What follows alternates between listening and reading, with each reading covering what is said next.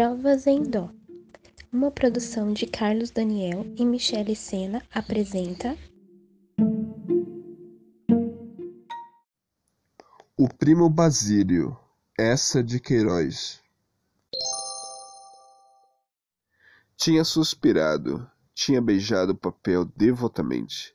Era a primeira vez que lhe escreviam aquelas sentimentalidades, e o seu orgulho delatava-se ao seu calor amoroso que saía delas, como um corpo ressequido que se estira em um banho tépido.